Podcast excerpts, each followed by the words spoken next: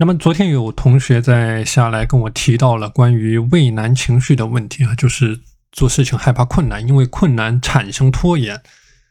然后呢，就是因为困难产生拖延，然后做事情只喜欢输入啊，没有输出，因为困难不喜欢做事情。那么我也有同学提到了关于这个负面情绪的问题啊，那我们就这个话题今天来讲一下。我们说啊，任何创造价值的过程，你的时间管理的过程呢，它一定是去解决困难的过程。我们之前也讲过这样的一个概念，就是不要总是去做一些简单、机械、重复的事情。就是如果你总是在做这种简单、机械、重复的事情的话，你就会像一个螺旋一样，不断的在原地打转，不断的在原地打转，没有真正的进展。就你，你要是有进展，你一定是要有一个突破，能够突破自己舒适圈的过程。那么。既然是突破自己舒适圈的过程，那就一定会有困难和有挑战啊！如果说总是在重复简单机械的事情的话，就会来到我们时间管理当中的一个经常会出现的误区，就是在舒适圈里面来回打转，然后自己觉得很感动啊！这个也是我们所谓的一种伪勤奋的这样的一个概念。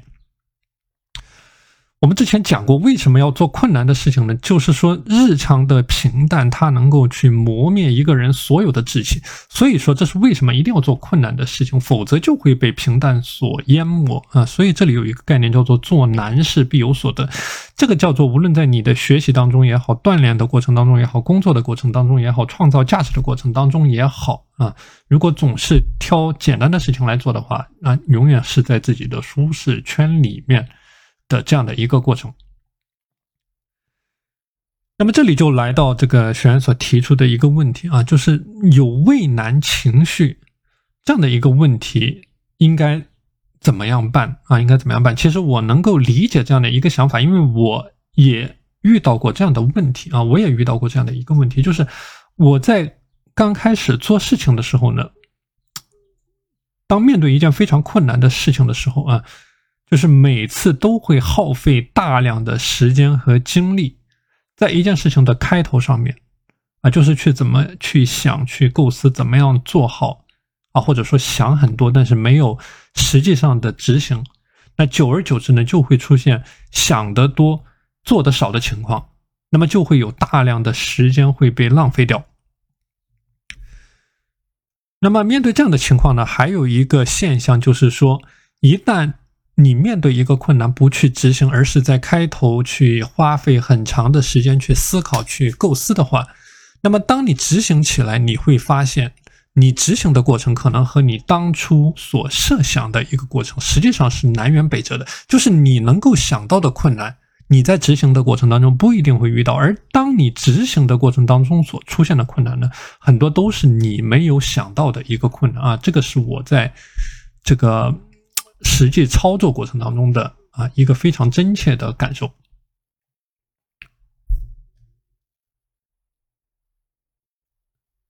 那么我们具体来说一下啊，究竟面对这种畏难情绪或者说负面的情绪，你应该用什么样的时间管理的方法、落地的技巧去克服？那这里呢，我给大家总结了一些具体的方法。那么第一个方法呢，叫做列出一个有效的计划表。那这里呢，重点是叫做有效的计划表啊，面对一个困难的任务，列出一个有效的计划表。那么，当我在遇到一种实在做不动的大的项目，或者说非常困难的项目的时候呢，我的一个做法就是把它进行无限的拆分，无限的拆分，拆分到每一个具体的环节，每一个简单的步骤。那比如说啊，你让我写一个一万字的呃时间管理的干货文章，这个时候我写不出来。那么我的计划表里面的第一步一定是在某年某月某天，那写上五十个字。就说头三角难题，我之前提过头三角难题的一个概念啊。如果说你能够用一种不费吹灰吹灰之力的方式把第一角给踢开了，那么你会发现后面的进展会变得非常的容易，因为惯性它会推动着你往前面走。那比如说我在工作的过程当中，很多事情其实也是用这样的方法去解决啊，就是当你面对着一个。没有办法解决，或者说很难去解决的问题的时候呢，这个时候你去列出一个有效的计划表，就是把任何一个困难，你都可以拆分到一个你可以上手去做的具体的任务。那么这里就来到我们讲情绪管理的话题里面。为什么你会出现这种负面的情绪、不好的情绪？一个核心的原因就是我告诉你，是因为你的潜意识在告诉你，你的生活处在一个失控的状态，你的时间管理处在一个失控的状态。那么，当你面对于一个无法解决的问题的时候呢，你的潜意识会觉得非常的沮丧，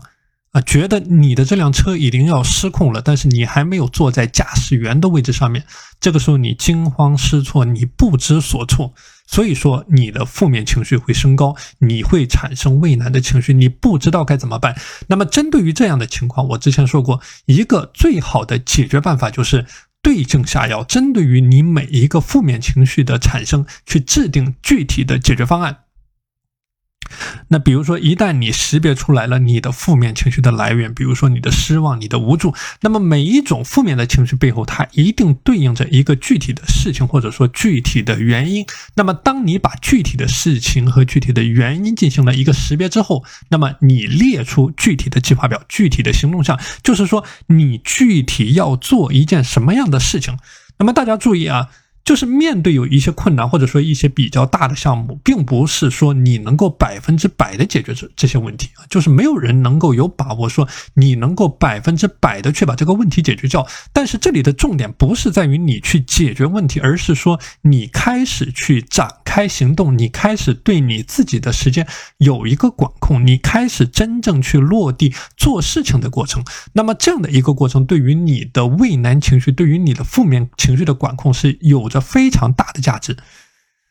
因为当你在真正开始行动的过程当中呢，嗯，你的潜意识是知道，就是你在对这个事情进行一个管控，而且很多时候是在你做着做着的过程当中，它的方案就会自动的呈现啊，就是你现在看起来非常困难、非常艰巨的任务呢。其实，当你做着做着之后，哎，你发现也许这些难题就会迎刃而解，或者说，因为这个情情况的变化，因为形势的变化，以前的这些难点就不复存在了。所以说，这个是对于你的情绪的管控和对于你畏难情绪的克服一个非常好用的办法。所以，这里是我们讲到的，为什么一定要去制定出有效的计划表，然后把任务的难度去进行一个拆分和细分，让自己的心理的这个这个这个。这个预期不断的降低，不断的降低，然后从一个简单到不可能失败的任务去上手，那么这个对于你负面情绪的管控是有着非常大的价值。